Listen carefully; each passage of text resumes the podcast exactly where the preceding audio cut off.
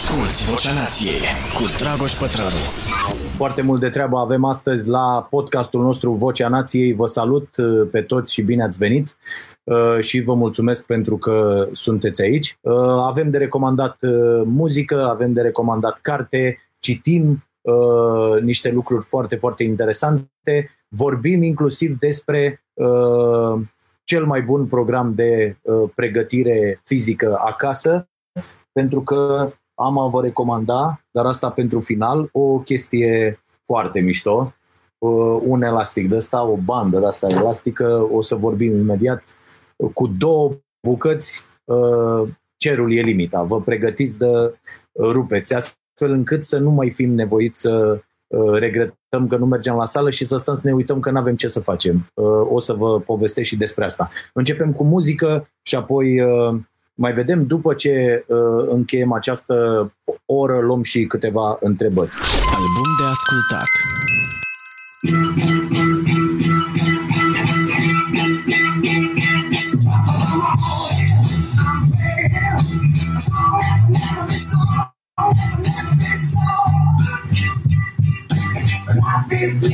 You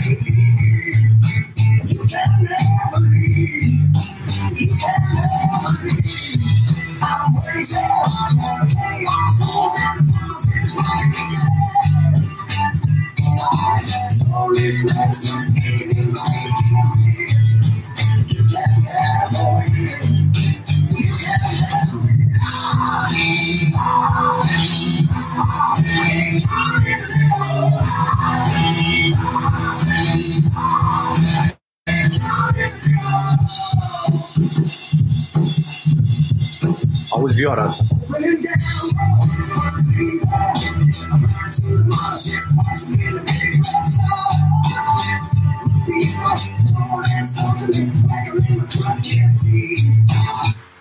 Foarte ok. A Deeper Cut se numește albumul celor de la The Temperance Movement 2018, uh, uh, anul în care a ieșit. Foarte bine sună, foarte, foarte bine sună și uh, puteți să ascultați în această duminică tot albumul cap-coadă, uh, garantez, eu cred că l-am ascultat de 5 ori săptămâna asta, mi-a plăcut foarte, foarte mult și am început să uh, învăț și versurile. Deci de ținut minte băieții ăștia, pentru că sunt foarte buni. Uh, numai puțin că n-am apucat uh, încă să beau cafea, mi-am făcut un V60 mai devreme și am mai constatat o chestie că dacă n-am mai văzut frizerul de ceva timp, uh, a început să-mi intre Uh, fire de la mustață în, uh, în gură, că n-am mai uh, tăiat, n-am mai făcut absolut nimic, o să trăiască să rezolv acest caz mâine, că încă suntem în vacanță. Vestea bună despre emisiunea Starea Nației este că uh, mi se îndeplinește un vis. Mi-am dorit întotdeauna să fac această emisiune dintr-o uh, uh, sală adevărată de, de spectacole, de teatru, și o să vedeți și un decor extraordinar, pentru că asta e, nu putem să ne abținem odată la 2 uh, ani, schimbăm decorul, uh, forțați sau nu, că aici e important, până acum de foarte multe ori l-am schimbat forțați, fiind nevoiți să schimbăm uh, postul de televiziune, anul ăsta nu mai e cazul, se adeverește astfel că atunci când suntem lăsați în pace să lucrăm și să ne facem emisiunea așa cum ne pricepem noi mai bine, nu se întâmplă absolut nimic. Putem să stăm și 200 de ani la, la aceeași televiziune. Uh, problema e cu aia care apar și zic, bă, știi, n-am mai vrea așa, am vrea altfel. Deci Starea Nației va fi uh, realizată din 31 august dintr-o sală de spectacole și va arăta uh, excelent, abia aștept și lucrăm la treaba asta. Adică uh, dacă nu aveam ce să facem în august cu Școala Nației și cu toate proiectele uh, demarate pe care le-am uh, lăsat uh, pentru a fi rezolvate în luna august, uh, asta cu organizarea uh, producției și cu decorul o să ne ocupe foarte, foarte mult timp. Uh, Marote Săracu a venit săptămâna trecută și ne-am întâlnit și când a văzut ce și cum a zis, bă, ești nebun, nu putem până la 31 august. Și am adus aminte cum arăta acum 2 ani spațiul pe care l-am uh, uh, preluat la Casa Presei, unde erau doar niște munți de găinați și uh, uh, porumbei morți pe acolo pe jos, în rest nimic, dezastru și am reușit în 3 săptămâni să facem spațiul ăla uh, să arate wow. Că toată lumea care a fost la noi a zis, bă, ce ați făcut în dărâmătura asta nenorocită, din, din mizeria asta de la Casa Presei. Da, uh, acum avem chiar mai mult mai puțin de, de lucru și o să aveți toate amănuntele pe parcurs, inclusiv filmări, facem o filmare de asta uh, time-lapse frumos, să dăm cu uh, pe repede înainte, așa cum se întâmplă toate lucrurile. Recomandare de carte. Am uh, mai multe cărți uh, de recomandat, dar m-am oprit la una foarte interesantă uh, pentru vremurile pe care le trăim.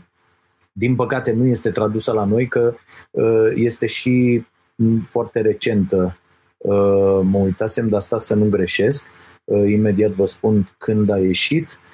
A ieșit fix în anul 2019 Uh, cartea lui Matt Taibbi uh, și ea se numește Hate Incorporated.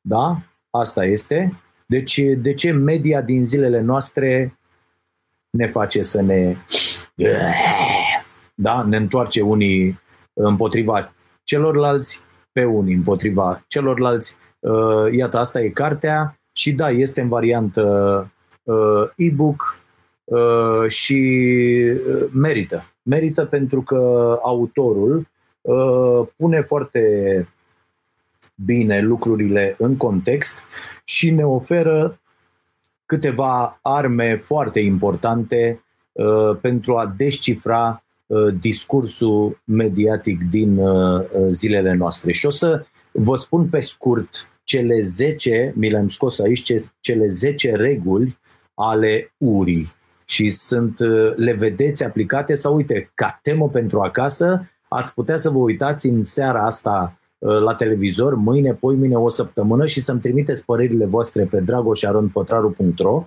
uh, pentru că, uite, așa învățăm împreună și învățăm practic. Da? Ne uităm la televizor și luăm aceste 10 reguli. Poate nu e neapărat nevoie să citiți cartea, dar vă spun eu aceste 10 reguli ale URI și vedeți dacă le-ați identificat în uh, discursul uh, uh, televizat.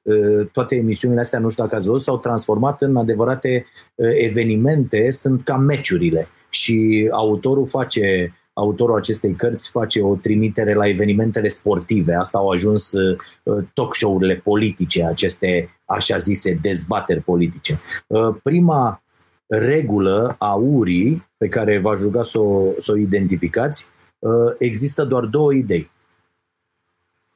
Da? E foarte, foarte interesant uh, și uh, chiar dacă știam asta, nu pusesem mâna exact pe, uh, pe treaba asta. Există două idei. Există stânga și dreapta, există bine și rău în viziunea fiecăruia și musai toată lumea e de partea bună a forței. Da? Există doar două idei în media de astăzi și dacă nu ești de acord cu una, ești clar Hitler, veți vedea imediat.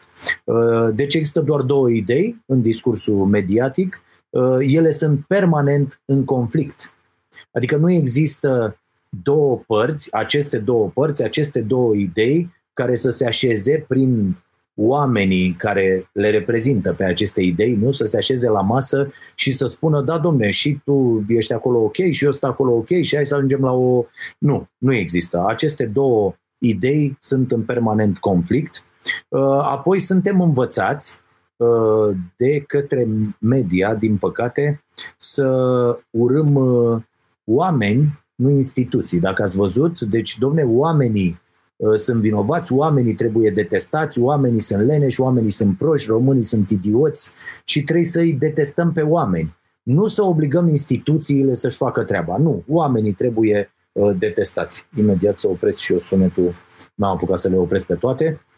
Uh, apoi, uh, orice este din vina al cuiva. Ați observat? Deci orice este din vina al cuiva. Și aici am o chestie, pentru că următoarea este nimic nu este din vina tuturor. Deci, doamne, se întâmplă lucruri rele. Putem să dăm vina pentru lucrurile rele care s-au întâmplat pe cealaltă parte? pe cealaltă idee, pe cealaltă, da? Pe ideea cu care noi suntem în conflict, pe cei răi, ă, da, atunci rulăm subiectul. Așa se întâmplă în foarte multe redacții. Din păcate și de la noi, cartea este scrisă pe modelul american, pe ce se întâmplă acum cu marile corporații deținătoare de presă din Statele Unite, dar asta, asta vă îndemn și asta ar fi un exercițiu ok, să vedem dacă și la noi se întâmplă așa. Și în funcție de partizanatul televiziunii respective, veți vedea că unele subiecte rulează, se transformă în știri, altele nu.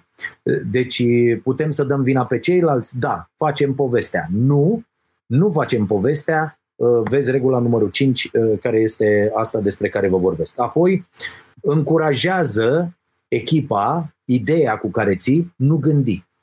Și aici e o foarte mare problemă. Pentru că dacă eu cred că nu există COVID, voi urmări Uh, dacă sunt atât de cretini, bineînțeles, voi urmări toate poveștile care au legătură cu asta, de-aia uh, tot felul de imbecil de ăștia aflați la marginea, la marginea, ajungi la marginea uh, uh, mediei, da, la marginea mass media, au atâta succes în această perioadă, pentru că acești cretini alimentează asemenea povești. E, idioții care le cred îi vor căuta pe acești cretini. Uh, asta e, asta e ideea și vor încuraja aceste idei sub nicio formă nu, își, uh, uh, nu vor gândi pentru ei. Bai să gândesc un pic. Și o să vă dau aici un exemplu, opresc un pic șirul celor 10 reguli despre ură, am ajuns cred că la a 6 și imediat o să vă citesc un dialog, mă rog, e mult spus dialog, pe care l-am cu un domn pe care îl cheamă Ștefan așa semnează ceva, Bu Ștefan, o chestie de genul ăsta. Și îmi scrie în 1607. Și zice așa, pătrarule, mi-am zis recent uh, să stau în banca mea ca DAC liber ce sunt, așa l-am uh, poreclit eu, DAC-ul liber, uh, să las naibii covizii uh, de pe net. Totuși nu se poate. Neapărat vreau să atrag atenția asupra lui Tătaru, ministru, dau copy-paste. Dă o declarație a lui Tătaru cu Brașov, cu COVID, cu nu știu ce și zice, zice omul apoi. Deci dacă până acum am ajuns cu chiul cu vai la 650 de cazuri pe zi, uh, e clar că a început întrecerea socialistă a oamenilor muncii care judez va testa mai mulți COVID. Astfel se va ajunge în curând lejer la 5.000 de cazuri, apoi la 10.000, pentru că cascada testelor PCR, odată pornită, va duce la cifre înfricoșătoare de parcă se urmărește transformarea populației în zombie covidați. Cu Brașovul pe primul loc se știe, dar vor veni tare din urmă Buzău, Argeșul, Gorj, etc. Zice om etc. Pardon. Scopul imediat al creșterii este de a folosi noile cazuri ca mijloc de presiune, de a se vota repede legea carantinei pe ideea, hai domne, vă reamintesc, e din 17 sau 16 acest mesaj, pe ideea, hai domne să o votăm odată, ia uite, avem deja 1000 de cazuri. Imediat pe baza legii va urma reumplerea spitalelor cu asimptomatici de tot felul, iar cei care au plecat acasă vor fi strânși cu arcanul din nou și băgați în carantină, Uh, la gardul de sârmă ghimpată. Scriu asta așa, ca un Nostradamus sau Mama Omida dat pe Covidache. Uh, toate bune, da cu liber. Bun, eu îi răspund și îi zic așa, da, le răspund, în special uh, idioților le răspund. Și zic așa, nene, în loc să te vorba aia pe matale toată ziua, mergi la terapie intensivă o leacă oriunde, să vezi cu ochii tăi cum mor oameni, uh, cum mor și oameni care uh, uh, cum mor oamenii și cum, alt, cum oameni mor și cum alții, mă rog, uh, scuze, am sărit rândul, și cum alții așteaptă să se elibereze locuri pentru că sunt toate ocupate. Eu mă uit aici la noi, la uh, Ploiești, am primit telefoane de la oameni care sunt la, la spital și zic că este dezastru, nu mai este absolut niciun loc, totul e ocupat, este nenorocire. Uh, și am zis, sper să nu ai ca mine și mulți alții cunoscuți sau rude care uh, să uh, aibă COVID sau să moară de COVID sau oameni Uh, care aveau intervenții chirurgicale programate, dar le amână de teama infectării, deși uh, astfel le e pusă în pericol sănătatea. Și sunt foarte multe astfel de cazuri, inclusiv eu sunt un caz. Uh, după un an de chin cu emisiunea Starea Nației, am o hernie de asta umbilicală, foarte păcătoasă, căpătată în timp și agravată și am o problemă și cu efortul și cu a susține pe o perioadă mai îndelungată Uh, inclusiv ceea ce fac eu emisiunea și îmi programasem operație să-mi pună uh, plasă de aia ce trebuie pus aici în această perioadă. Bineînțeles că o amân. Doctorul mi-a zis, domne, nu ești atât de grav, dar s-ar putea agrava oricând, adică oricând. Uh, și am zis, bă, ce să fac, cum să fac și am amânat. Dar iată că există astfel de oameni. Și ce îmi răspunde acest domn? Ca să vedeți cum acționează mințile unora. Pătrarule, Fix argumentul tău se aude în mod repetat pe la televiziuni din partea actualilor șefi covidiști. Astfel, Întrebare. Am dorit să știm amănunte despre actualele uh, teste PCR, ce precizie au și care ar fi uh, procentul de teste nule, neconcludente, fals pozitive și fals negative. Răspuns Arafat, foindu-se pe scaun. Aceste probleme fac parte din bagajul conspiratorilor uh, care nu crede să vină în vizită la o secție ATI, etc. Și acum revine domnul conspiraționist șef. Problema pe care o ridic nu se referă deloc la pacienții uh, ATI, decât, uh, uh, știe că nu e folosit corect, că l-a făcut bold, la campania de vânătoare a asimptomaticilor. Deci există o campanie de vânătoare a asimptomaticilor în viziunea acestui om, asimptomaticilor nevinovați și inofensivi pe baza testelor PCR. Și apoi fiți atenți, PS. Chiar că nu am habar ce este acela ATI, posibil un aparat pentru bolnavi cronici de boli respiratorii. Voi vă dați seama că acești oameni au răspunsurile la toate tainele omenirii, dar ei iau decizii pe baza... Deci, ei atât... deci ăsta nu știe ce e la ATI. Da? Nu știe, n-auzi de terapie intensivă, n-auzi. Dar el are concluziile formate. Și apoi zic, zice, adică ceva pentru bieții pacienți care oricum stau pe aceste aparate cu COVID sau fără COVID. Voi vă dați seama. Voi vă dați seama că asemenea oameni există, fraților. Există și produc asemenea efecte în societate. Mi se pare incredibil. Pe de altă parte, pentru că știți, uh, luăm uh, toate opiniile și trebuie să le discutăm pe toate părțile, un punct de vedere extraordinar de interesant uh, a fost pus ieri de Vlad Stoicescu pe de la zero.ro, găsiți și pe, pe Facebook. Și el spune așa, vă citesc foarte repede, în caz că nu aveți timp să, să mergeți chiar voi la, la material. Primul caz de coronavirus depistat oficial în România, în urma efectorii analizei specifice de laborator, a fost raportat pe 26 februarie. Zona 0 a epidemiei era comuna Gorjeană Prigoria, pacientul 1 avea să se trateze rapid, după doar câteva zile de spitalizare, la capătul cărora îi era confirmată vindecarea prin două teste negative. Să luăm ca model statistic doar acest prim bolnav de COVID-19. Direcția de Sănătate Publică Gorj l-a înregistrat cu nume și prenume, ca fiind un caz testat și confirmat pozitiv, spune Vlad. La acest debut de epidemie, matematica era simplă și clară. Pacientul, pacientului 1 îi fusese prelevată o mostră uh, nazofaringiană pe baza căreia se realizase un test. Da? Paritatea cazuri, număr de teste, avea să, avea să se evapore însă rapid, căci pacientului 1 urmau să îi se mai prele, preleveze alte două mostre pentru realizarea testelor de negativizare. Finalul primului caz epidemiologic de infectare cu coronavirus din România consemna matematic o persoană testată, trei teste prelucrate. DSP Gorj raporta către autoritățile centrale de la București această statistică. De altfel, raportările tuturor DSP-urilor către Ministerul Sănătății conțineau de la început detaliile statistice fundamentale, câte persoane, câte teste, evoluția medicală și așa mai departe. Aproape trei săptămâni, la început de martie, guvernarea PNL a anunțat zilnic doar numărul persoanelor testate și al cazurilor confirmate. Apoi, începând de pe 20 martie, ca să ne înțelegem că și autoritățile fraților contribuie la amplificarea nebuniei, începând de pe 20 martie, administrația centrală a schimbat criteriul și a început să livreze cotidian doar numărul testelor realizate și al cazurilor confirmate. Cred că am făcut o mare uh, da, o mare eroare am făcut, îmi pare rău, o să trăiască uh, Uh, colegul Motoretă să combine cumva lucrurile. Abia acum am dat uh, rec la podcast pe uh, pe ce înregistrează și acest microfon. Îmi pare rău, am uitat la început să pornesc, așa că uh, uh, se va face o... Mi-am adus aminte așa, citind. Bun, revin.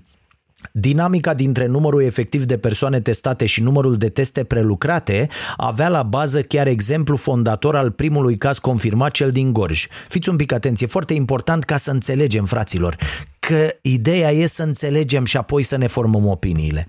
Primul pacient fusese testat în mai multe rânduri. Cazul efectiv era 1, dar numărul testelor realizate 3.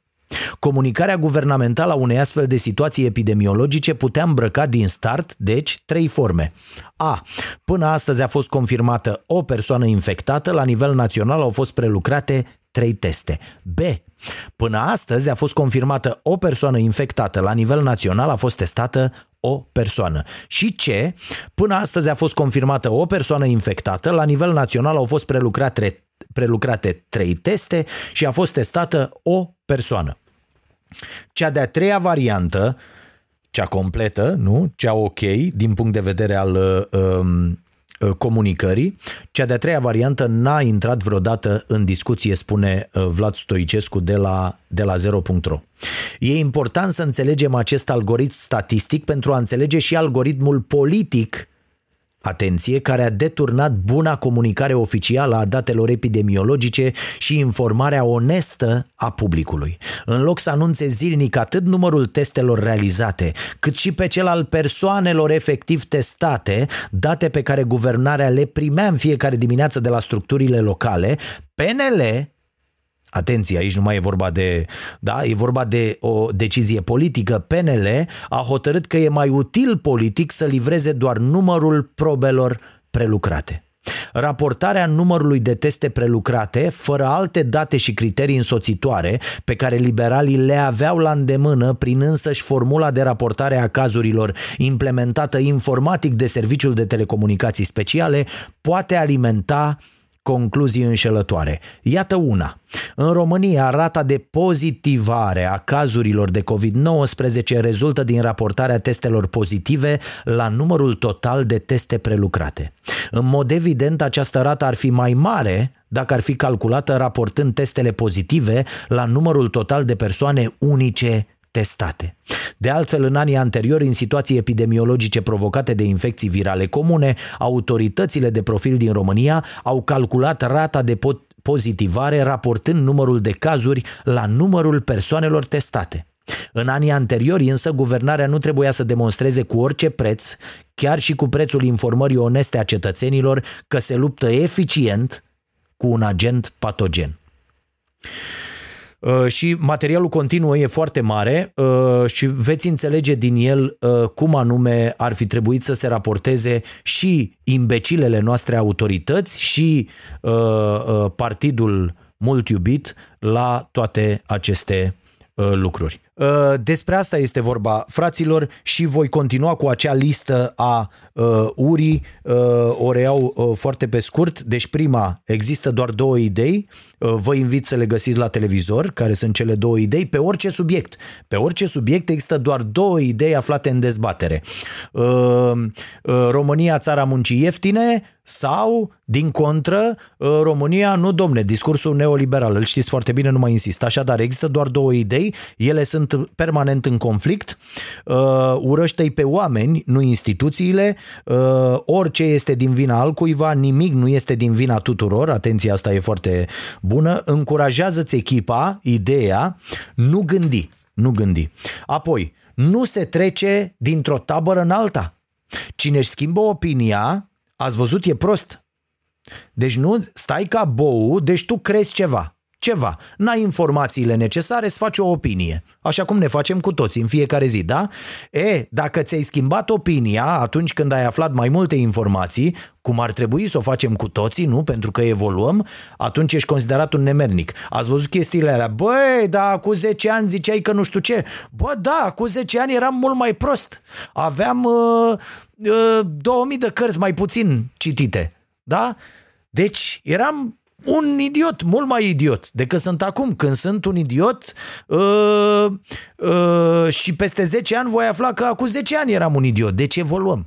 Da? Evoluăm. Asta se întâmplă. Ne schimbăm opiniile. Ei bine, în accepțiunea uh, Hate Incorporated, da, uh, uh, SC Ura SRL, exact așa s-ar traduce, uh, nu se trece dintr-o tabără în alta. Apoi, cealaltă parte, cealaltă tabără, asta e o altă regulă a urii, cealaltă tabără înseamnă Hitler. Da, asta spune autorul. Cealaltă tabără e Hitler. Și pentru că cealaltă tabără este Hitler, în lupta cu Hitler, orice este permis. Corect? Corect. Și aici uh, se face uh, modelul oferit tinerilor și oferit copiilor noștri este foarte, foarte periculos. Pentru că un model de pildă uh, care e valabil și în România, dar luăm modelul Statelor Unite. Că vă spun, uh, ăștia, deci americanii sunt deosebiți. Deosebiți, adică noi n-am ajuns la nivelul, ok, am avut prim-ministru Dăncilă pusă de Dragnea și bă, dar noi n-am ajuns să avem un oligofren cu acte președinte al țării. Deci cu totul, înțeleg? Ok, am avut, avem băieți cu probleme de la uh, uh, Iliescu, Băse, Iohannis, bă, dar nu sunt cum este acest băiat Trump. Da? Să ne înțelegem. Bun. E, a, a, care este modelul oferit copiilor, tinerilor care merg acum la vot? A, băi, civilizația, am încercat să fim civilizați și chestia să ne purtăm ok, să fim oameni de bun simț, chestia asta nu ne-a dus nicăieri. Da? A venit un om lipsit de bun simț, necivilizat, total necioplit, un imbecil populist și a câștigat. Deci, asta e concluzia pe care o trag tinerii, da? Deci, trebuie să fii necivilizat, trebuie să fii necioplit, trebuie să fii un bădăran, un prost, un xenofob, un, un uh, uh, orice vreți voi, rasist nemernic, da? misogin și așa mai departe, ca să reușești. Și foarte mulți tineri, foarte mulți oameni de pe planeta asta, având în minte acest model, se vor comporta la fel pentru că asta e rețeta succesului. Da? Să fii un nemernic nenorocit îți poate aduce succesul. Și ăsta e modelul. Îl uh, detaliază pe larg în această carte uh, autorul. Apoi, uh, simte-te superior. Uh, foarte important și făi, a, ați văzut discursul ăsta peste tot cum se simt liberalii, cum uh, ați văzut, uh, aroganța liberală este exprimată uh, prin atitudinea lui Orban. L-ați văzut pe Orban cum e?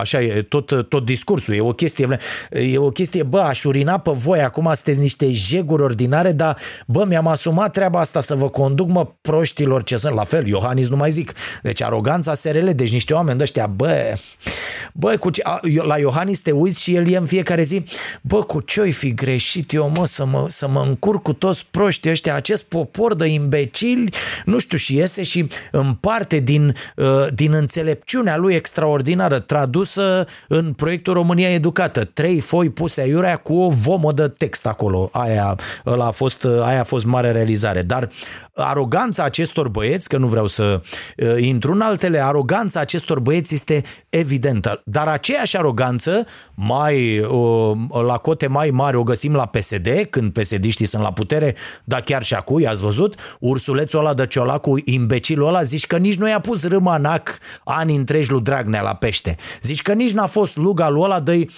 îi curăța râma de pământ, știi? Lua râma din ăla, da?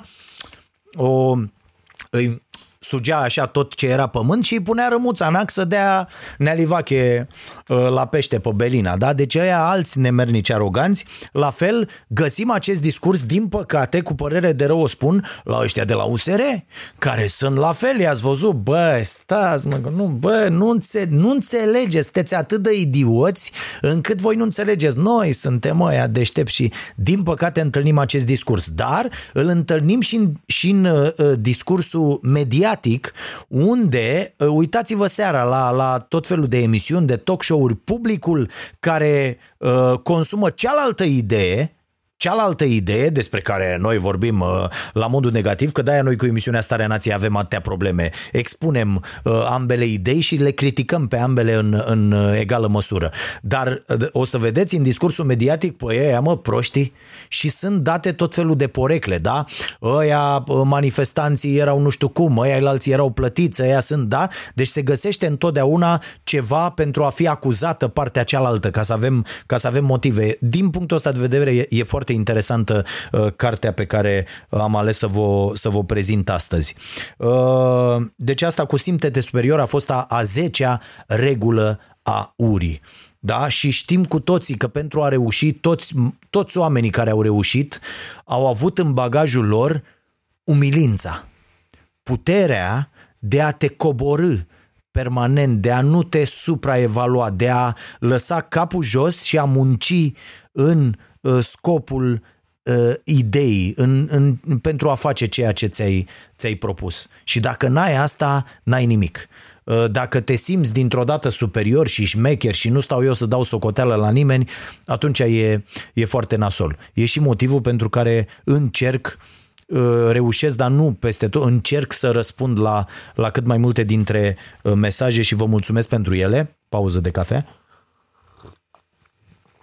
Ding dong, moment publicitar. Această ediție uh, a Vocea Nației, a podcastului Vocea Nației cu episodul numărul, episodul 70 uh, al podcastului Vocea Nației v-a fost adus de Cafeaua Nației, pe care o puteți comanda la www.stareanației.ro slash magazin și intrați acolo și ne spuneți ce fel de cafea vreți.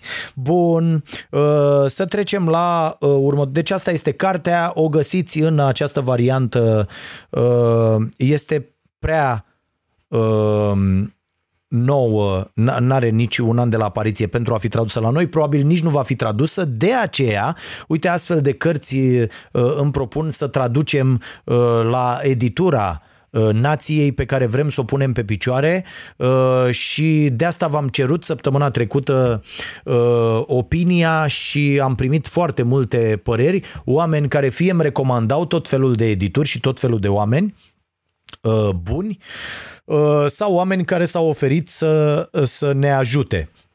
Ideea următoare, eu ce caut este un om care să fie mult mai competent decât mine între ale uh, editurilor, da? Deci uh, uh, om care a scos cărți, că și noi am scos cărți, cărți, uh, ziare, reviste, de știm cum se face. Dar eu vreau un om uh, foarte competent, mult mai bun decât mine, care să zică, bă, de azi mă ocup eu de asta își fixează singur tot, salariu, oameni, tot ce face. Noi asigurăm uh, toată logistica necesară, punem la dispoziție uh, finanțarea pentru uh, perioada de început, dar omul vine cu planul, cu tot, tot, tot și alegem împreună, uite, cărți pe care le traducem pe, pe ce domenii, unde vrem. De exemplu, cărți de nutriție. Fraților, am stat, am făcut un recensământ al bibliografiei pentru cartea cu care ne apropiem de final și care va fi lansată în, în luna august, cartea noastră despre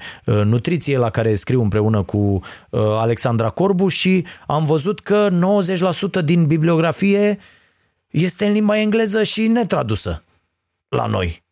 Păi ce să învățăm despre? Mă stăteam și mă uitam, apar tot felul de oameni, doamne, tot felul de am primit filmulețe și așa mai departe. Toată lumea uh, vorbește despre acest subiect, dar Uh, uh, folosind discursul industriei alimentare, discursul corporațiilor care vor să uh, le dau oamenilor în continuare o travă. Adică mi se, pare, mi se par geniale unele discursuri și uh, pe unele dintre ele chiar le uh, taxăm așa cum se cuvine în, în această carte. Deci, revenind la ideea cu editura, eu caut uh, 1, 2, 3 oameni care lucrează în echipă, da, deci un om sau o echipă care să spună, bă, venim noi la ideea asta, ne ocupăm de uh, ceea ce înseamnă editura nației, hai să vedem cum facem. Noi avem acest plan, îl uh, agreăm împreună și dăm drumul la treabă. La asta mă refeream. Nu să mă apuc eu acum să sun uh, oameni pe care voi mi recomandați, pentru că oamenii aia, din ce am văzut, au editurile lor, au treaba lor, modelul lor de business. E, eu nu vreau să facem o editură dintr-o editură neapărat un business dacă ne plătim salariile, e super ok. Pe mine mă interesează editura pentru binele pe care îl putem aduce în societate. E câștigul tuturor educația. De aia și la uh, uh, Școala Nației, ideea nu e despre profit și de aia Școala Nației funcționează pe asociația starea nației. Nu funcționează pe societatea comercială ca să nu ne supunem regulilor comerciale. Astfel încât acolo, din tot ce produce profit starea nației, alimentăm împreună cu alți oameni care au înțeles rolul ăsta important al educației, alimentăm Asociația Starea Nației astfel încât să nu își pună niciodată problema profitului și să facă treaba astfel încât să-și atingă scopul. Scopul nostru la școala nației, la nație este să asigurăm educație de înaltă calitate, accesibilă tuturor, adică în mod gratuit. Că au mai venit tot felul de oameni, domne, eu am un curs, nu știu ce, la la la și uh, iau 100 de euro, bă, bă, bă, bă, bă, bă, oprește, o, rrr, Nimă, Nu e niciun leu aici. Cine vrea să facă un curs aici la Școala Nației își pune toată priceperea lui pentru a le oferi celorlalți gratuit știința lui, cunoștințele lui, competența lui, da? Ă, despre asta este vorba, despre oameni care au reușit în domeniul lor și vor să dea cu share, da? să împărtășească uh, tot ceea ce știu. Și asta este ideea după care ne ghidăm. Deci nu e cu stai puțin că scot 10 euro de la fiecare cursant și fac nu știu ce și la 1000 am... Nu, fraților. Cine vrea bine, cine nu, să rămână în continuare să păcălească oameni. Apropo de asta, cred că va exploda fenomenul meditațiilor. Am stat de vorbă cu mai mulți părinți în ultima perioadă. Toată lumea este terminată pentru că acești copii și asta e o discuție foarte interesantă de făcut în societate. Uh, asistăm, fraților, la o mare uh, problemă cu, acest, cu această pandemie și asta cred că e cea mai mare uh, problemă. Asculți Vocea Nației, disponibilă pe iTunes, Spotify, SoundCloud sau pe starea nației.ro la secțiunea podcast. Deci a, asta e, noi ăștia care am avem deja 25 de ani de muncă în spate, uh, am făcut uh, școli, facem în continuare, ne adaptăm la chestia asta cu online-ul, bă, nu e, uh, nu e chiar foarte, foarte greu. Extraordinar de greu le va fi acestor copii, cei care sunt azi clasa 4 spre a 5 clasa 8 spre a 9 clasa 11 pe a 12 toți acești copii Uh, care cărora nu li se va accepta peste 10 ani, scuza, știți, când am făcut eu școala a fost treaba aia cu COVID-ul. N-o să, nimeni nu o să mai știe peste 10 ani despre treaba asta și o să zică, bă, îmi pare rău, nu corespunzi, n-ai ce trebuie, n-ai făcut așa cum ar trebui. Sau să vedeți peste 2 ani cum se vor angaja 2-3 ani, se termină criza asta, nenorocirea asta și te duci să te angajezi și angajatorul va spune, bă, îți dau doar niște bani la negru, înțelegi? Atât, în rest nu mai facem nimic, frate, că uite ce e, adică zi mersi că ți acolo un o mie de lei, tată. Că în rest nu facem forme, nu facem nimic. Acolo se va ajunge. Și oamenii care vor intra pe piața muncii în anii următori sau care vor încerca să reintre pe piața muncii în anii următori sunt practic condamnați. Așa cum s-a întâmplat și după 2008-2009.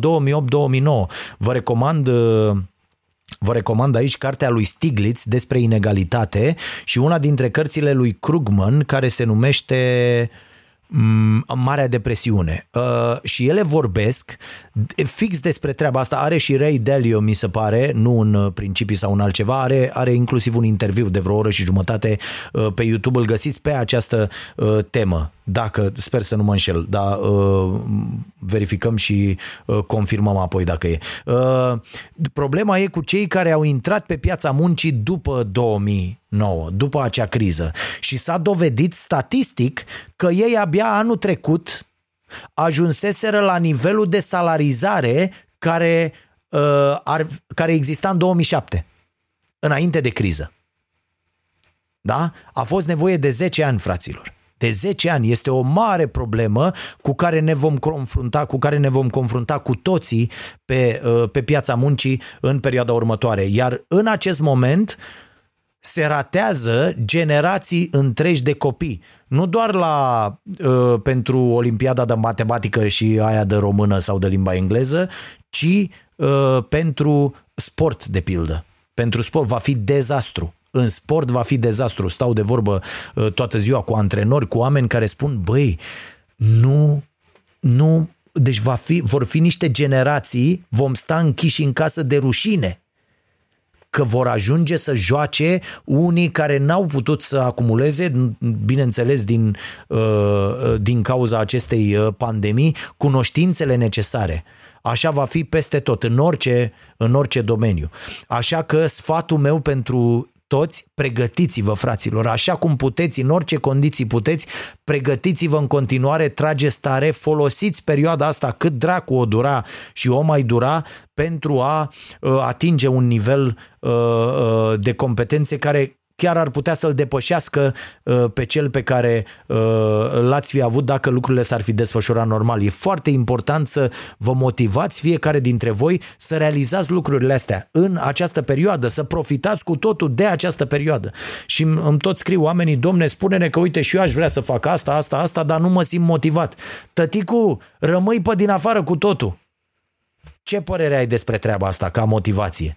Asta să fie motivația. Bă, veți rămâne cu totul pe din afară, cei care nu veți reuși să acumulați mai multe abilități, să vă uh, cultivați mai multe competențe în această perioadă. Da, cu aceste uh, piedici, cu aceste minusuri, cu această uh, nenorocire care ne amenință la tot pasul. Bineînțeles că e foarte important să, să rămânem sănătoși și să ne ferim de uh, uh, lucrurile care ne-ar expune uh, riscului îmbolnăvirii mai mult decât așa, că na, ați văzut, circulă domne și până aer uh, și stă până la urmă și pe acolo, dar trebuie să folosim acest timp pentru a fi și mai competenți atunci când lucrurile vor reveni, dacă vor reveni la normal. Iar asta cu revenirea la normal, uh, există această nebunie, această groază, uh, domne, cum va fi? Uh, mă sună oameni care mă întreabă, domne, cum să fac acum? Că, uite, aș vrea să încep un business pe zona aia, am făcut și un, un pic de finanțare sau aveam eu pus deoparte, dar știu eu cum o să fie? Fraților, dacă ne facem așa calculele, Uite, noi ne, re- ne orientăm, uh, uh, diversificăm, investim. Normal că uh, dacă mergi cu gândirea asta catastrofică, bă, îmi cade o cărămidă în cap pe stradă și mor, bă, de ceva tot o să mor sau ceva, bă, nu merge. Nu merge. Adică, hai, ne facem calculele, luăm totul în calcul sau cât mai multe și uh, lucrăm în continuare. Că așa dacă stăm să așteptăm, nu o să stea nimeni după noi apoi. Și haideți să luăm în istorie toate nenorocirile astea care au fost. Au fost vorba aia, pandemii care au înjumătățit populația uh, planetei. Bă, s-a mers în continuare. Uh, da? Deci uh, e în regulă, dar f- trebuie să devenim foarte conștienți de pericole. Uite, stăteam și mă uitam Chiar am avut o discuție cu uh, uh, câțiva prieteni, ne-am mm, strâns într-un cerc foarte restrâns să uh, îl aniversăm pe unul dintre copii într-o uh, curte cu toate măsurile necesare și am avut o discuție despre plastic. Și am, am realizat că nu mulți oameni au devenit conștienți uh, de această problemă. Adică da, ai auzit-o, se întâmplă, se nu știu ce, bă, da, când zici, când ți se aduce un, o băutură cu un pai, un cocktail, o chestie, da, orice, uite și la, dacă uh, uh, ne-am învățat copiii, bă, vezi, uite, scoți paiul și zici, eu nu vreau cu pai, da? Sau înainte poți să spui la uh, când, ți să, când comazi ceva, chiar la o terasă cât ori mai ține și astea deschise până le închidă ăștia iar. Să nu-mi iau ce pai. Da, bă, nu e ok, dar ați văzut filmulețele alea când le intră paiele pe peste tot peștilor în oceane și, bă, contează la fel, farfuriile fiind totul afară și astea erau din plastic. Bă, și zic, uite, câtă, câtă risipă, la un moment dat era un coș de ăsta mare, totul plin cu plastic și uite, și am realizat că unii oameni nici n-au ajuns la nivelul la care să conștientizeze treaba asta. Și asta înseamnă învățare, asta înseamnă evoluție, asta înseamnă educație pe care o putem face cu toți împreună. Bă, ia să văd, ia să, ia să, să încerc. Există un experiment foarte interesant, uh, uh, l-am aflat de la uh, cei de la DOR, uh, au ei un, news, un newsletter și acolo uh, era, uh, vorbea despre cineva care a încercat uh, o lună să se aprovizioneze, să mănânce, să trăiască fără plastic.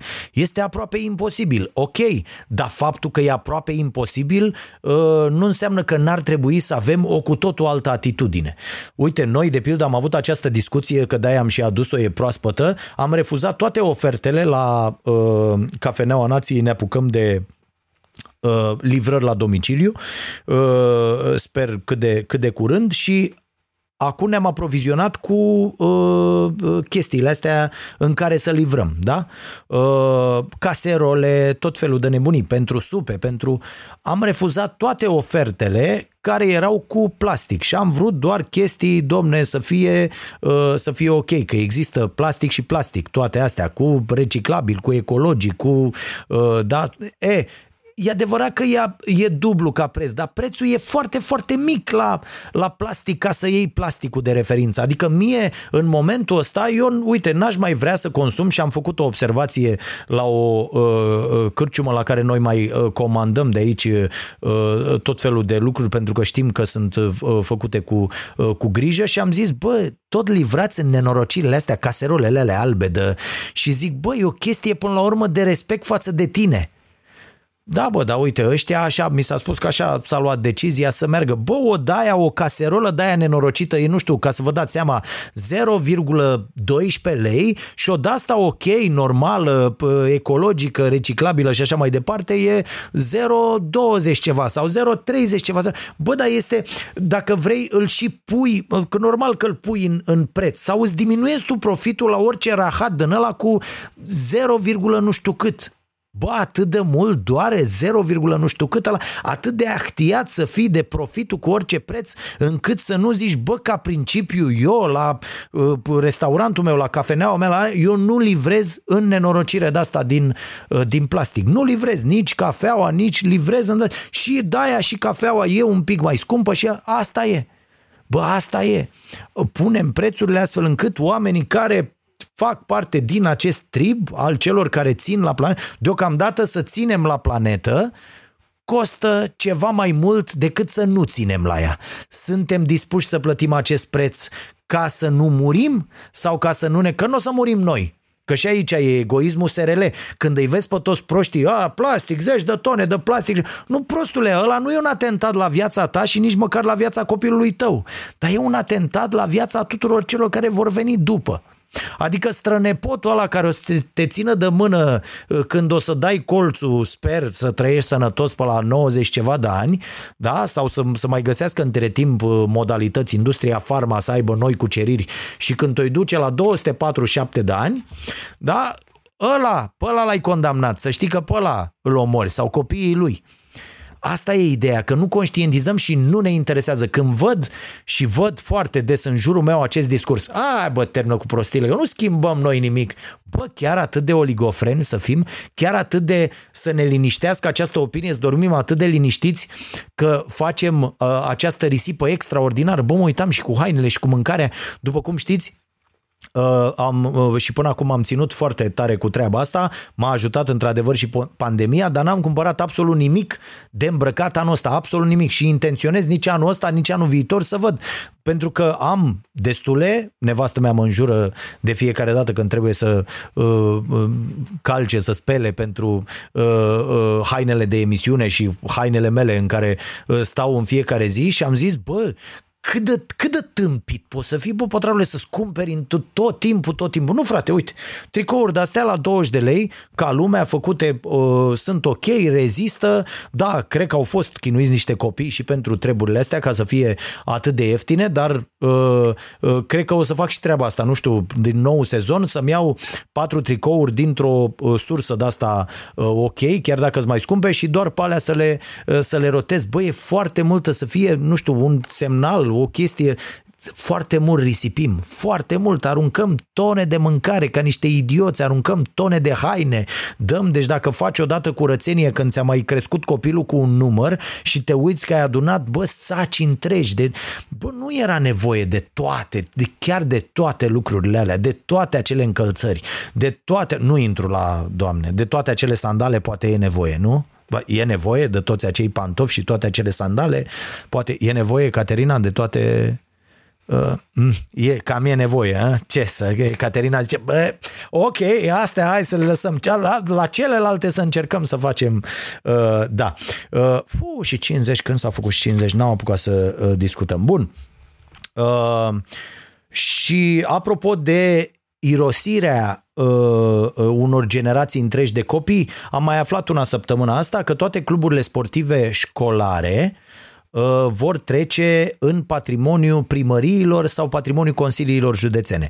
E asta înseamnă, fraților, să punem ultima uh, roabă de pământ peste mormântul sportului de performanță din România. De bine de rău, aceste cluburi sportive școlare, funcționând în cadrul Ministerului Educației Naționale, asigurau totuși o bază de selecție pentru echipele uh, de performanță. Și cu astea duse la primării sau la consilii județene, Vom asista la o discriminare, eu sper că această, nu știu, lege, ordin, ceva ce vor ăștia să facă, să cadă la Curtea Constituțională pentru că nu este Ă, ă, este discriminatoriu cu totul, pentru că banii, ci că descentralizare. Păi cum faceți mâncava gura voastră descentralizare dacă ă, voi, uite, un oraș, nu știu, cum e Ploieștiul, cum e Craiova, cum e Timișoara, cum e Iașu, cum e Clujul, cum e, nu mai zic de București, Constanta și așa mai departe, deci orașe cu posibilități, Brașov,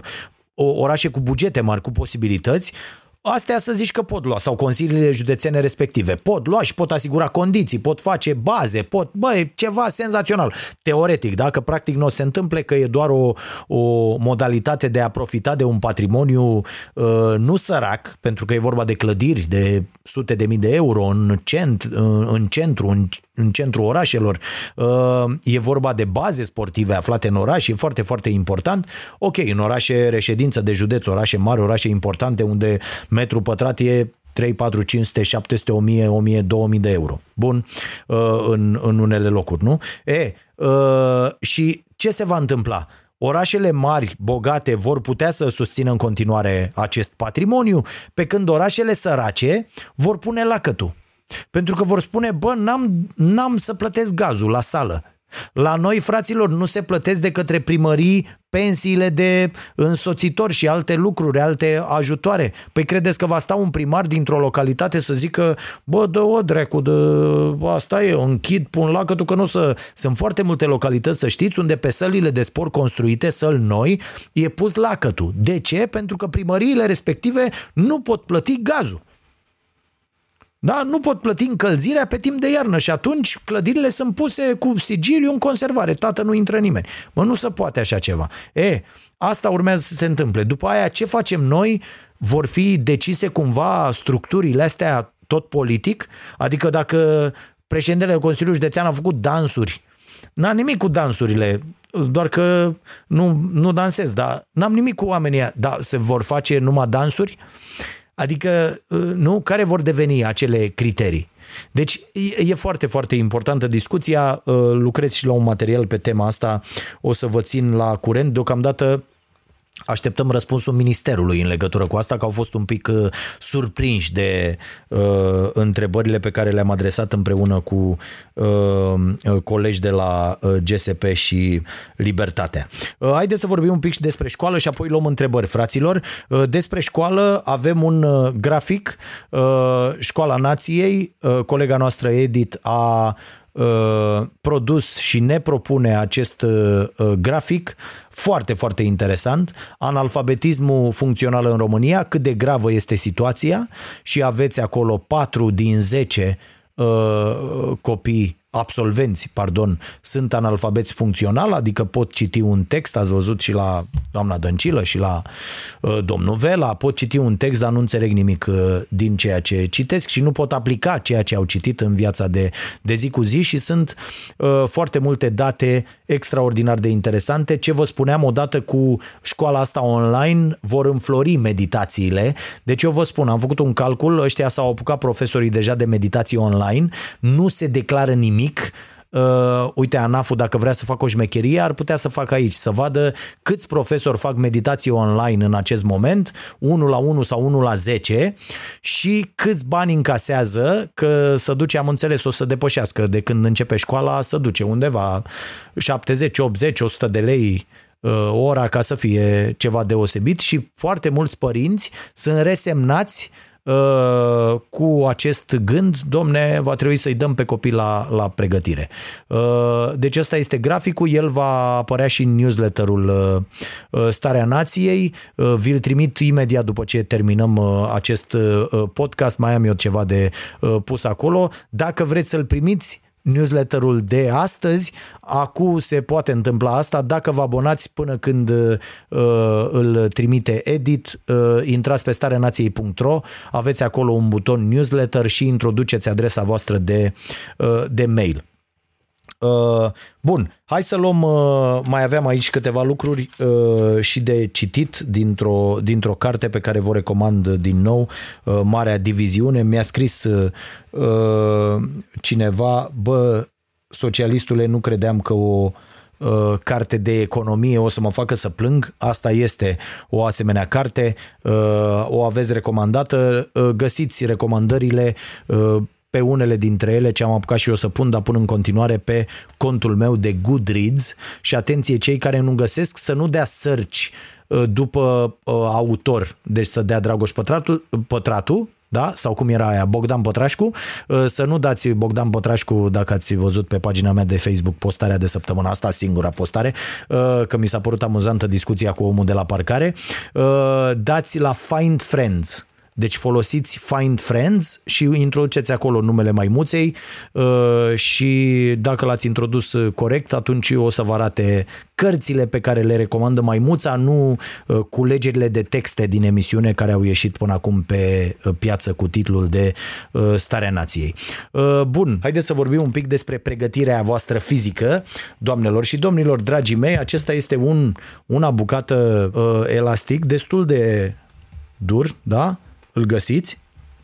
E, fraților, eu cu două fac toate exercițiile posibile uh, la un nivel extraordinar. Adică mi-am luat și uh, pulsul după tot, este, este excelent. Vă recomand niște sesiuni HIT, uh, uitați-vă pe YouTube ce înseamnă, uh, High Intensity Interval Training, uh, găsiți o grămadă, sunt și aplicații. Vă recomand aplicații, uite, vă arăt, nu, nu vă recomand eu o aplicație, dă-le dracu, sunt o grămadă, deci vă luați ce aplicație vreți, eu am pasta Intervals, Uh, și eu mi-am făcut uh, chestia asta pe intervals și am uh, personalizat în sensul că și dacă vreți vă arăt. Un, un tip de program de, cu exerciții, eu îl fac de două sau de trei ori pe săptămână, doar pe ăsta, și am așa, 30 de secunde, jumping jack, după aia stai,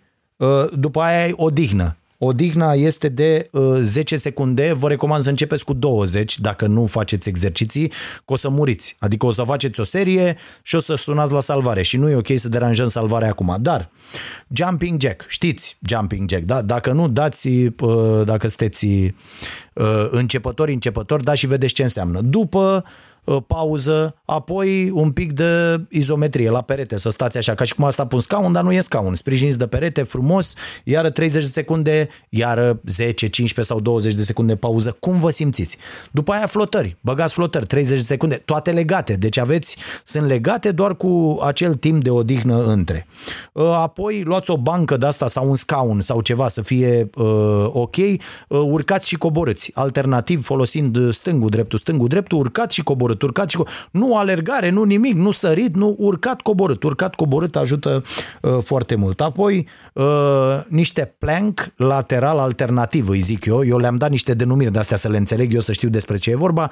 Deci nu e uh, un plank în coate, da, e în mâini, ca și cum asta la flotare, dar ridicați când o parte, când cealaltă, poate fac un, un filmuleț și îl pun, la fel 30 de secunde. Apoi mai aveți uh, squats, știți ce sunt alea, fără uh, îndoială, uh, genoflexiune, abdomene, ă, triceps, la fel de scaunul ăla vă folosiți să faceți niște triceps, apoi niște side plank, deci totul și le grupați 10, asta e, asta e banda, iată, 35 de lei la ăștia, la alții o fi, nu știu, mai ieftin, mai scump, nu contează, dar la 35 de lei, e, vă luați două de-astea. E, după ce ați făcut uh, un antrenament ăsta, una, două sau trei serii, eu fac trei, apoi luați banda asta și faceți uh, uh, exerciții. Eu având aici un gard ăsta de, de sârmă, cu uh, bucăți de alea uh, la așa distanță, e foarte bine că pot regla, adică mă ajută extraordinar, dar puteți găsi inclusiv prin uh, casă, nu știu, acum nu vă costă foarte mult să împușcați în perete două,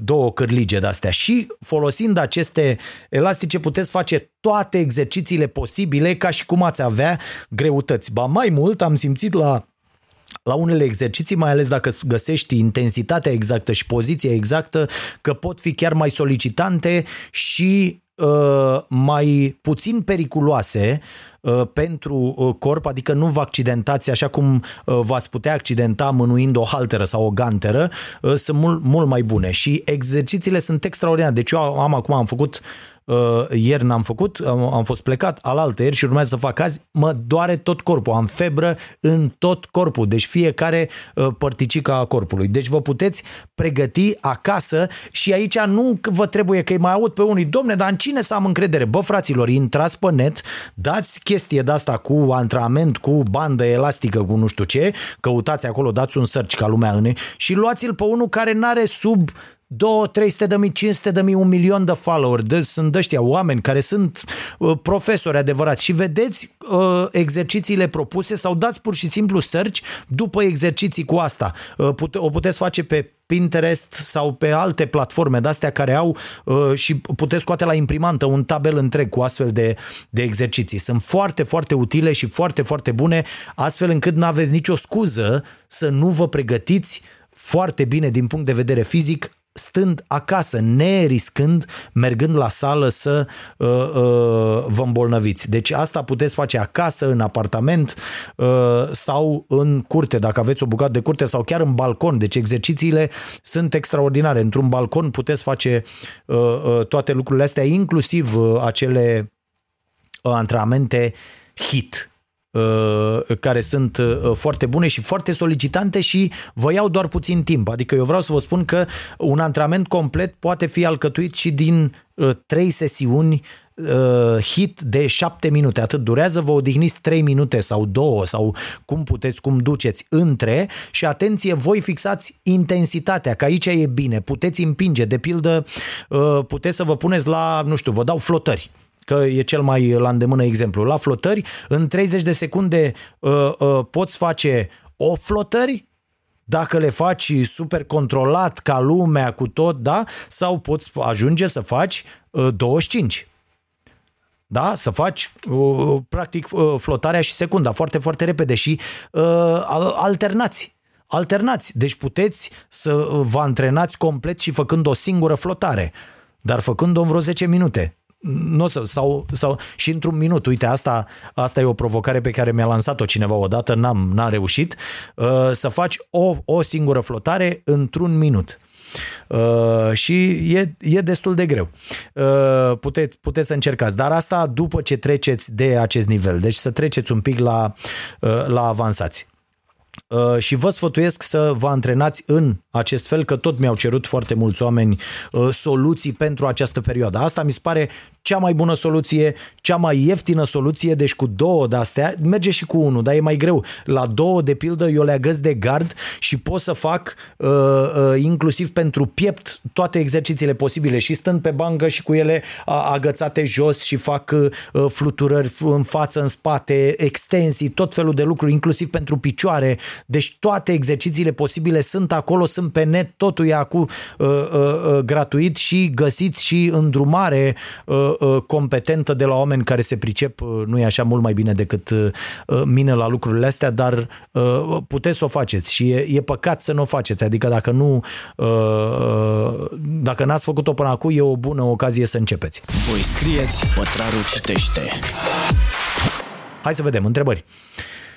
Foarte repede, despre educație financiară să vorbesc mai în profunzime. Investiții, fonduri mutuale, să scape cât mai mulți de cursa șobolanului.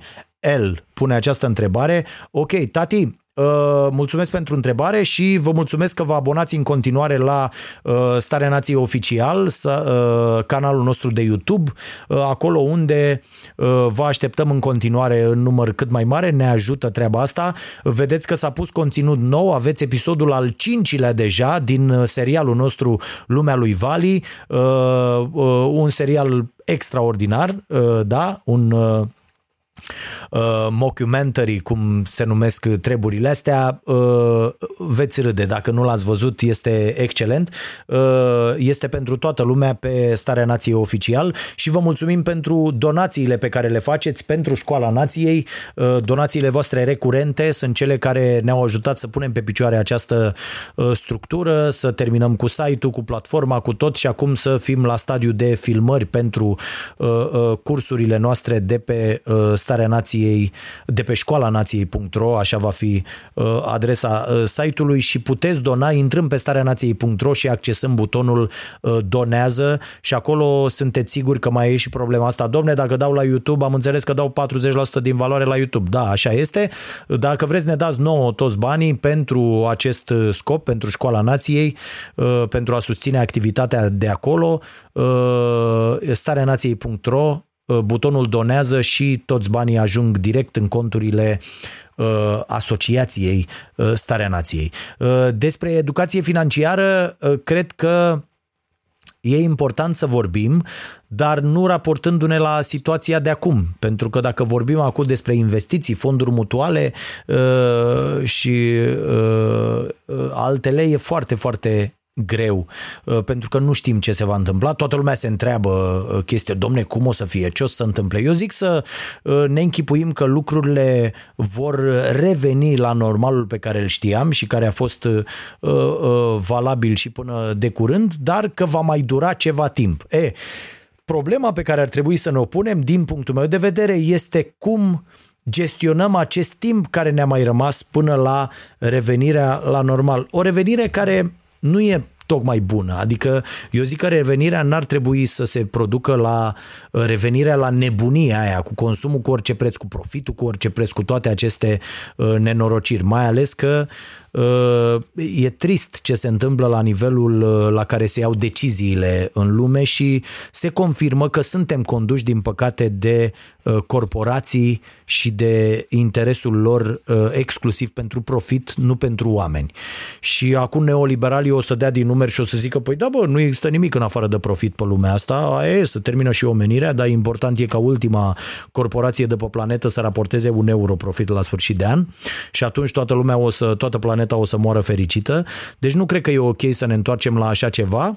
Uh, pe de altă parte, cred că trebuie să folosim acest timp uh, pentru a lua cele mai bune uh, decizii pentru noi, pentru a ne reorienta. Cred că vor veni niște vremuri în care oamenii vor fi susținuți financiar cu un venit minim garantat care să le ofere șansa să-și urmărească pasiunile și asta cred că va fi foarte, foarte bine și că vom măsura altfel timpul, nu în bani, în alte realizări. Și ne vom considera fericiți când vom fi utili celorlalți, nu când vom face profit. E foarte, foarte important în opinia mea. Cum părăsim această cursă a șobolanului, cum nu mai suntem slugile uh, băncilor și slugile corporațiilor, e foarte simplu. Nu vom reuși să facem asta atâta vreme cât principala noastră preocupare uh, va fi să ne cumpărăm o casă. Cât timp asta, sau o mașină, cât timp asta ne va ghida în viață și ăsta va fi gândul cu care ne trezim în fiecare dimineață, nu vom reuși. Vom reuși doar să ne băgăm dintr-o cursă a șobolanului în alta. Asta da, asta, asta vom reuși. Cred că oamenii ar trebui să se gândească la o casă după ce realizează lucruri atât de bune și importante în viața lor, încât o casă nu mai reprezintă, uh, încât își pot permite să cumpere pur și simplu o casă, să nu mai devină uh, prizonierii unei rate care uh, acea rată îi face pe oameni să rateze toate oportunitățile din viață. Pentru că odată ce ți-ai cumpărat o casă și plătești rate la ea pentru următorii 30 de ani, tu zici că nu, dar vei ține cont de asta de fiecare dată când apare o oportunitate și când ar trebui să-ți asumi un risc și nu-l vei, uh, uh, nu vei risca. Asta e problema, că nu vei risca. Și vei spune, bă, acum am făcut și un copil, acum nu știu ce și foarte mulți oameni se ratează în acest fel, pentru că trebuie să dea o rată la bancă pe 20 ale lunii și trebuie să furnizeze această rată și acceptă astfel uh, unele femei să fie abuzate de soților pentru că n-au alte soluții, așa își spun ele, cu gândul ăsta se consolează și până la urmă e el nenorocit, mă bate, dar măcar mă iubește și ține la ăsta micu. Uh, această, această cursă a șobolanului face pe oameni să uh, nu se gândească știu eu că se pot muta în altă țară cu jobul pentru că au primit uh, o ofertă bună și vor spune, bă, stau aici, accept că își bate joc ăla de mine, că uite, mă mai cheamă patru ore în plus la muncă, că mă cheamă sâmbătă duminica fără să mă plătească uh, suplimentar, dar asta e, vremuri grele, înțelegem, ăsta e marele pericol cu această pandemie. Oamenii să zică, da, bă, e greu pentru și pentru domnul patron, e greu, mă, trebuie să înțelegem, asta e, hai să nu mai, hai, că trebuie să acceptăm să fim plătiți la trei luni sau da? Nu e, nu e ok. Astea sunt lucruri care, uh, care ne dau înapoi. Deci sfatul meu este să uh, încercați să economisiți, uh, să încercați să, să strângeți bani, să încercați să nu treacă lună, asta e foarte important, fără să puneți 10% din ceea ce câștigați deoparte și dacă nu reușiți deloc, pentru că foarte mulți nu reușesc, adică mie, eu dacă l-aș fi auzit pe unul că spune ce spun eu acum, acum 20 de ani, i-aș fi dat cu ceva în cap dacă l-aveam de față. L-aș fi bătut rău de tot și aș zice, bă, nenorocitule, eu n-apuc să mănânc în ultimele trei zile până la leafă, ești prost, cum să pun 10% deoparte? Da, însă trebuie să uh, câștigați acea putere de negociere care să vă permită să cereți la salariu bani în plus, dacă depindeți la un, de un salariu, sau să vă plătiți uh, ceva mai bine pe voi, dacă lucrați pentru voi. Uh, și dacă nu reușiți asta, să știți că nu trebuie să dați vina pe ceilalți. Înseamnă că voi nu sunteți încă la un nivel care să vă permită să negociați bine uh, venitul vostru. Și școala este soluția. Nu neapărat școala asta tradițională, ci să vă școliți cursuri, există o grămadă de cursuri gratuite, să umblați un pic la voi, pentru că dacă sunteți, nu știu, ce meserie e acum foarte? Uite că e vară, e tot, chiar dacă sunt restaurantele închise, ospătar, da? Bă, dacă sunt ospătar și mă duc și zic, bă, eu aș vrea, uite, salariul ăsta, tot și ăla zice, bă, nu-ți dau, că sunt 100 ca tine afară, înseamnă că eu n-am ce-mi trebuie, și omul ăla nu se bazează pe mine. Deci fie nu sunt de încredere încât să mă lase și să meargă el să plimbe pe lume și să mă lase pe mine să rezolv lucrurile aici și să-l convin că merit 50% în plus la salariu, fie sunt și eu cam hoț și el știe. Și el știe că el mă plătește cu atâta, că mai fac și eu atâta, că am mai furat și din cafea și din uh, băutură, că am mai îndoi cu apă, că nu știu ce și el să face că mă plătește, eu mă fac că lucrez pentru el și uite așa, deci ceva se întâmplă acolo. Și atunci înseamnă că nu sunteți în locul în care ar trebui să fiți nici voi cu viața voastră, nici cei pentru care lucrați cu afacerile lor. Și asta e foarte important. Deci doar așa, doar așa se poate, fraților. Doar uh, Uh, uh, educându-vă permanent și ajungând la un nivel care să vă permită asta. Ca așa, revin la cartea de la început, să dăm vina pe ceilalți, e cel mai ușor. E cel mai ușor să spunem că noi suntem foarte competenți, foarte buni, ne-am făcut datoria, dar alții sunt nenorociți și noi avem ghinion numai de nenorociți de ăștia. Nu e așa. Nu e așa, mai depinde și de noi în foarte multe cazuri. Desigur, nu mă includ aici pe cei mai loviți de soartă dintre noi. Dintre aceia, dintre cei foarte, foarte săraci și știu pentru că am fost acolo, probabil 1 la 100 de mii reușesc să-și sucească uh, uh, cu totul viața și, și destinul, din păcate, pentru că sărăcia se urcă pe tine și uh, te sugrumă, te omoară, te împiedică să iei decizii bune, din păcate. Așa, mai departe. Uh, Indigo Prim. Vreo idee unde putem fi ascultați cu interes pentru modul în care preiau firme de desalubrizare gunoaiele din pubele? Bă, fraților, da, e o mare problemă. Mulțumesc pentru întrebare. Eu selectez deșeurile, iar ei când vin le amestecă pe toate în aceeași mașină. Da, fraților. Exact așa fac acești oligofreni.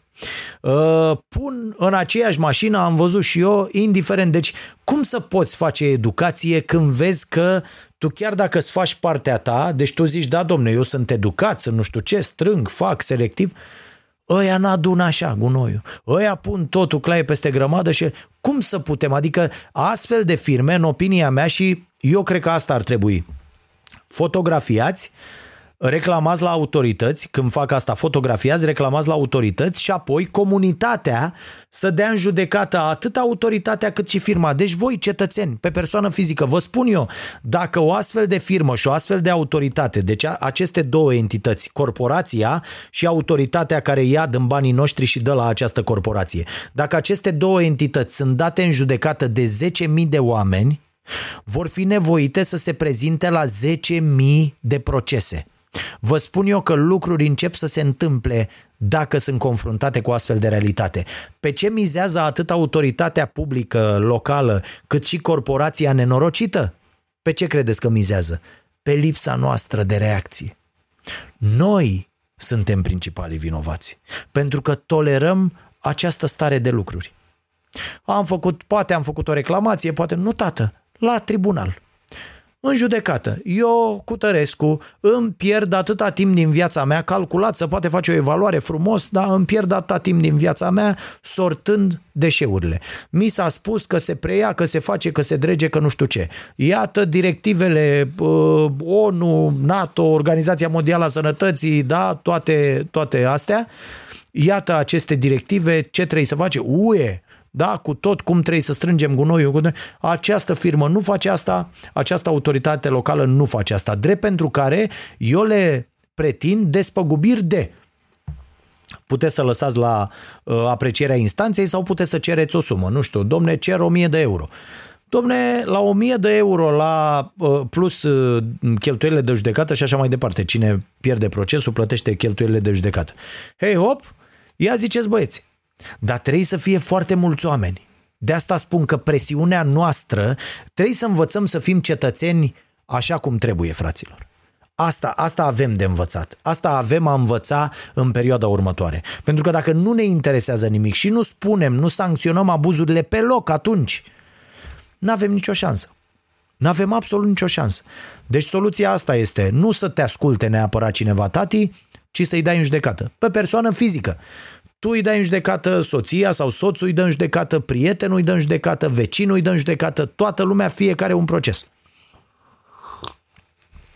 Da? Și atunci lucrurile vor sta cu totul altfel. Vă spun eu, confruntați cu mii, zeci de mii de procese, aceste autorități și aceste corporații nenorocite vor schimba tactica. La fel cu poluarea. La fel cu poluarea, fraților. N-ai ce să faci. Uite, eu vă dau un exemplu. Eu am primit amenințări cu moartea acum 15 ani scriind despre poluarea făcută de Lucoil sau poluarea făcută de, Pet- de Petrobras sau poluarea făcută de uh, ăștia, de Rolever, care sunt în oraș toți, tati, toți ăștia. Lucoil e în oraș, de Rolever e în oraș, Petrobras e mai departe, e la Brazi, da, dar tot lângă oraș.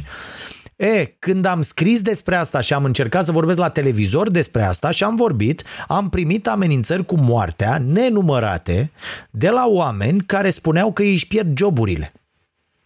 Asta e problema. Că da, închiderea unor astfel de nenorociți e o problemă socială, iar ei se folosesc de asta și vor spune, păi ce vreți noi, să dăm oamenii afară?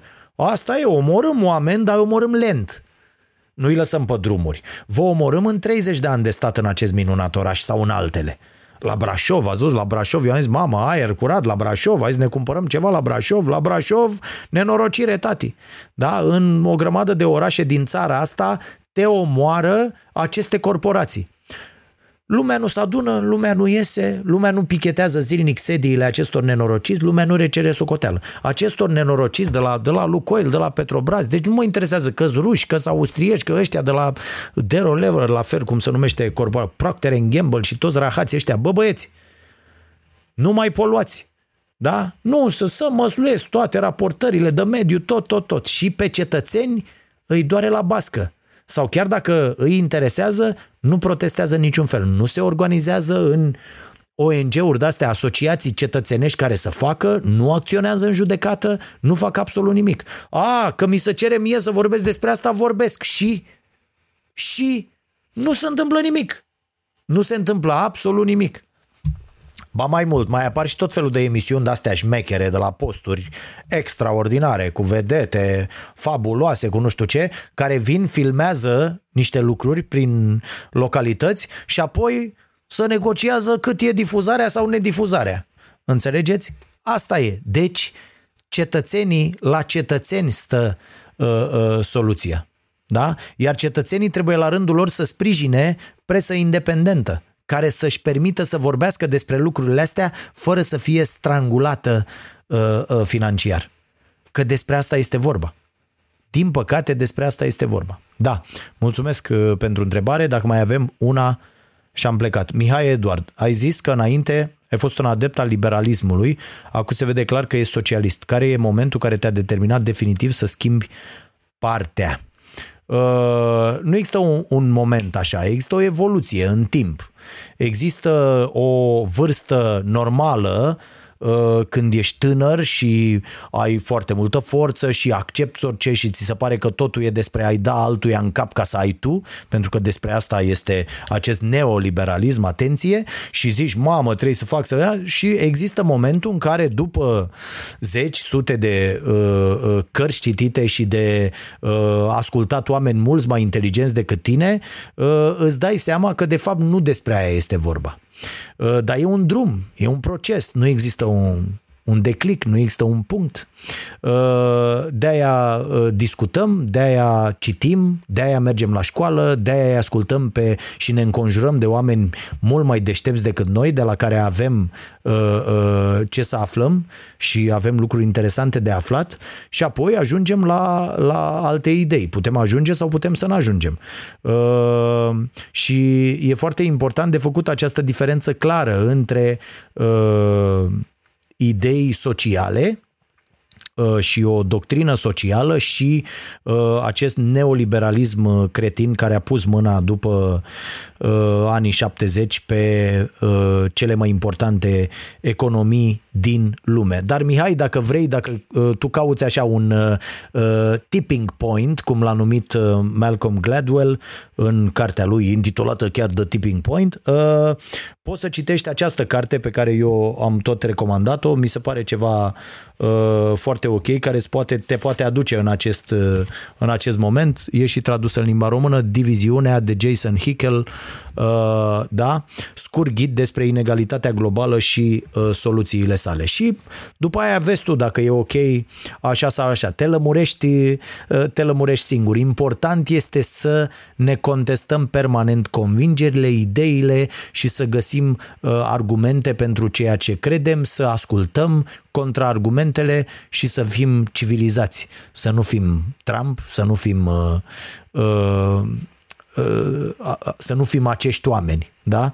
Uh, să nu fim ca acești oameni. Mai uh, e ceva? Uh, Costin, salutare, care e părerea ta despre noua lege a carantinei? Bă, sincer, am fost atât de ocupat zilele astea încât n-am văzut, uh, uh, n-am studiat toate aspectele, neavând nici emisiune, chiar mi-am permis zilele astea să, să, să le nevesc. Mulțumim, Vasile, pentru contribuția ta de, de 15 lei. Chiar am, chiar am avut timp să doar să, să citesc cu totul altceva și nu, nu am văzut cum arată ea. Nu, nu, pot să am o opinie acum uh, în legătură cu asta, dar o să mă pun la curent la timp. Eventual putem să vorbim uh, uh, săptămâna viitoare despre subiect, dar e clar că e nevoie să avem legi. Problema mea este lipsa de transparență a acestor autorități, marea mea problemă, așa cum ați văzut și în ce v-am citit mai devreme de la Vlad Stoicescu și uite, altă chestie pe care o puteți face e să-i sprijiniți pe acești oameni, fraților. Pe oamenii ăștia de la, de la 0.ro, de la Să fie lumină, Uh, și din, din multe alte părți, de la uh, DOR, de la... De unde credeți voi că, că sunt ok? Uh, Andra Mădălina, asociația După Noi strânge selectiv gunoiul, puteți căuta puncte de colectare și de la Reciclăm împreună. Ok, căutați puncte de colectare, ok. Uite, eu am avut în Italia, în nordul Italiei, pe lângă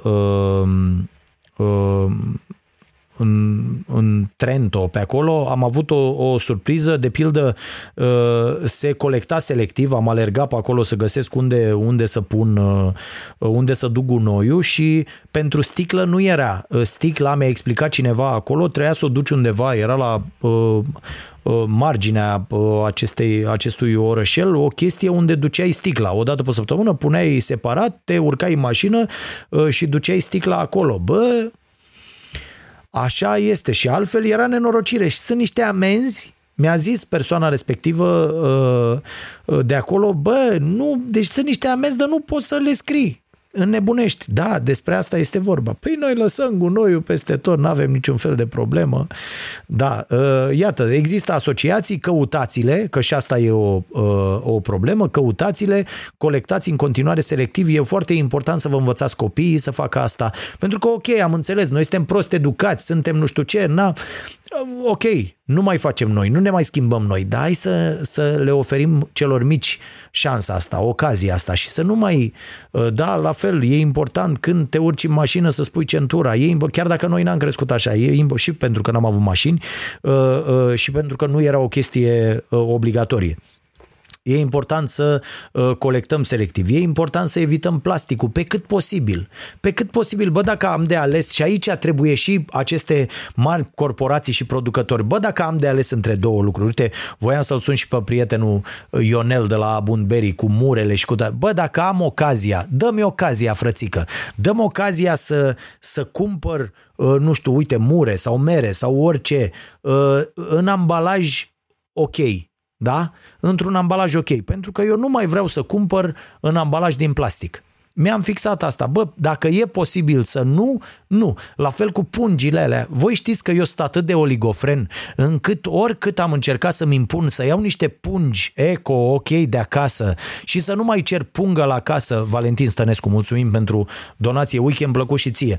Deci să revenim la, la cât de oligofren sunt eu. Deci sunt atât de oligofren încât Cred că am reușit o singură dată, o singură dată și atât de fericită am fost, o singură dată să-mi iau, am luat niște sacoșe de-astea de, din, din cârpă, din, da, niște, și să nu mai cer nenorocirea aia la casă, care și costă o grămadă și e plastic peste plastic peste plastic.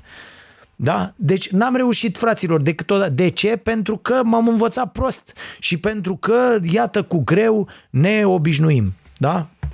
Uh, uh, cu lucrurile bune pe care uh, trebuie să le facem. Dar asta nu înseamnă să ne resemnăm. Asta nu înseamnă să zicem, e, rahat, mă mai obișnuiesc eu, frate, acolo la 40 de ani, mă mai pui pe mine să ocolesc plasticul. Bă, da, Bă, ar fi foarte frumos. Și vă spun eu, când ăștia vor vedea că produsele lor se strică în galantare pentru că sunt din plastic și să mai pui și câte o aia, știi că ar fi mișto să umblăm, uite, dacă te organizezi în asociații, în nu știu ce, bă, ia comandă, uite, ar fi bine, Caterina, să ținem minte asta. Hai să comandăm uh, și să le dăm oamenilor, uite, cu cafeaua putem să dăm gratuit un sticker uh, care să fie mereu despre altceva, să punem acolo la cafea un sticker, care, astea stickerele sunt tot în plastică, ceva, o chestie chestie care să fie dintr-un material ok, să poată oamenii să pună în magazine.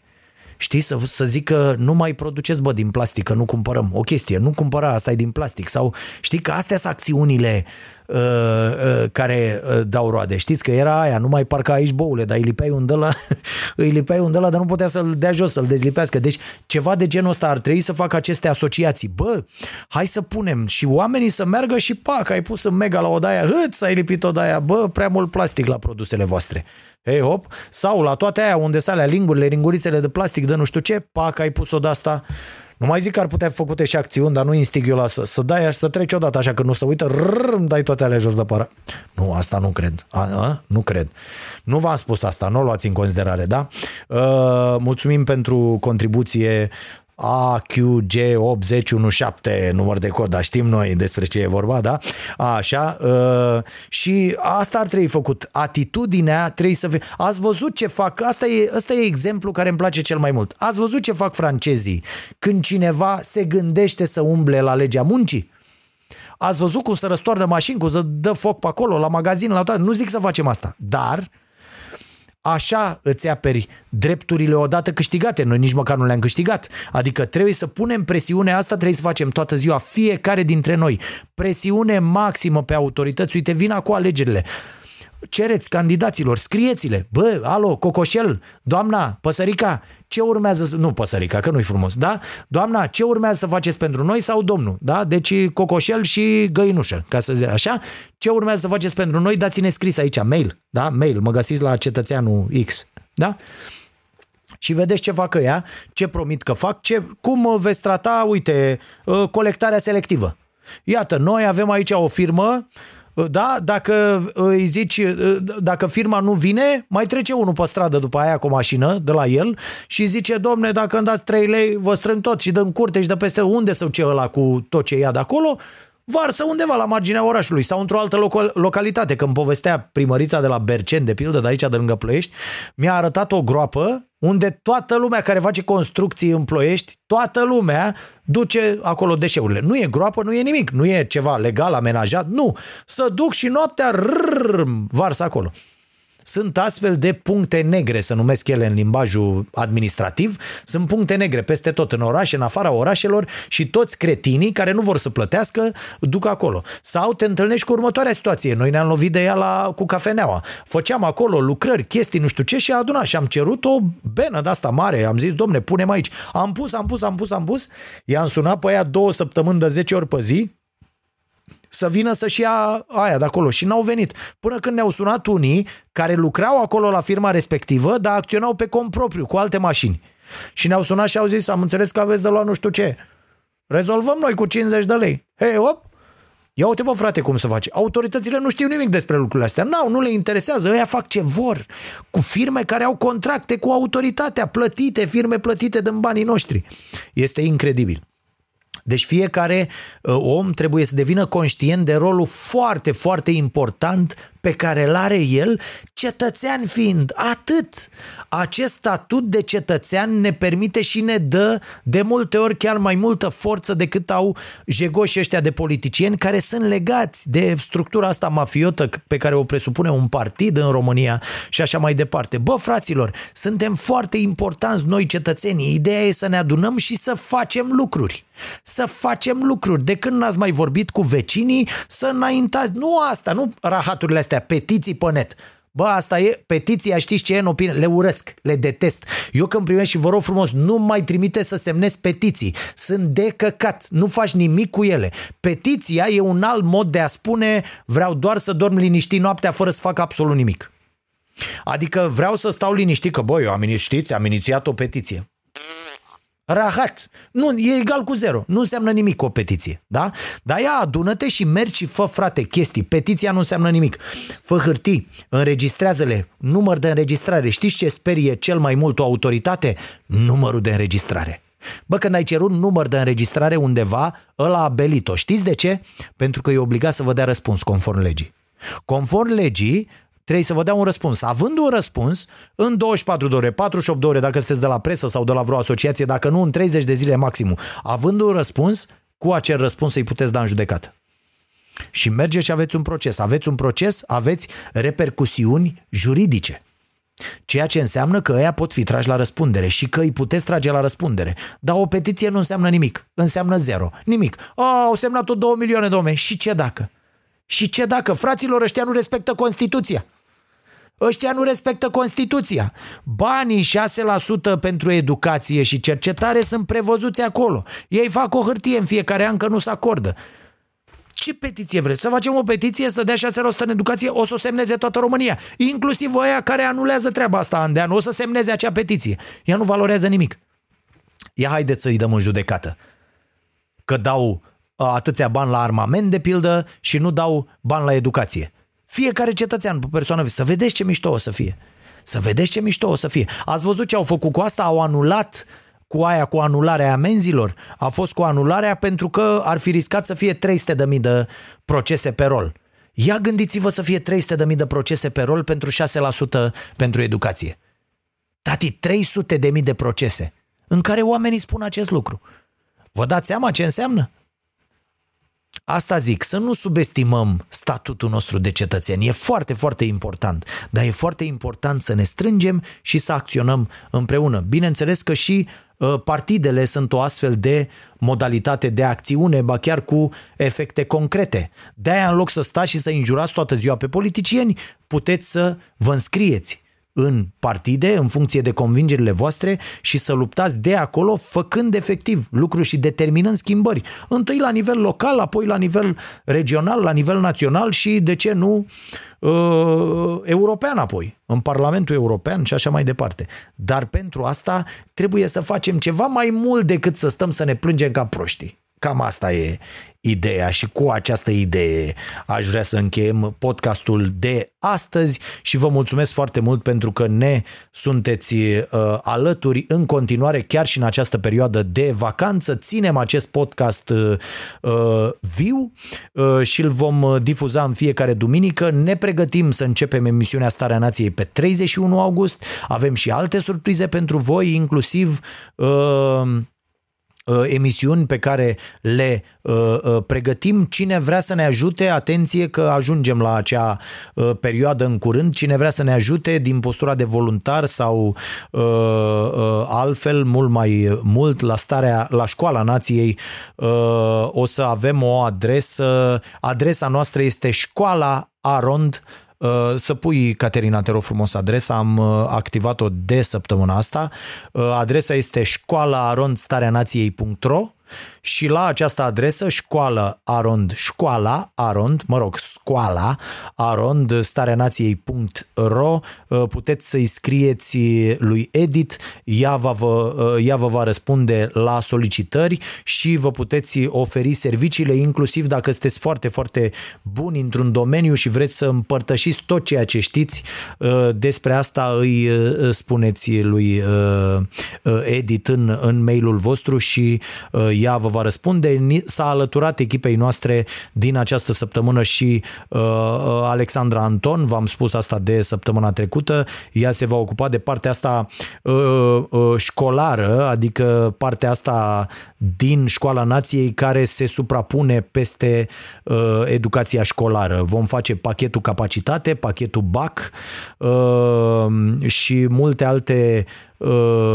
cursuri astfel încât nimeni să nu mai aibă nevoie de vreo oră de meditații în România. Mi se pare foarte important și aș face aici apel la profesorii care sunt foarte, foarte buni și care uh, cred că aceste meditații nu sunt ceea ce trebuie. Oare credeți că găsim vreun astfel de...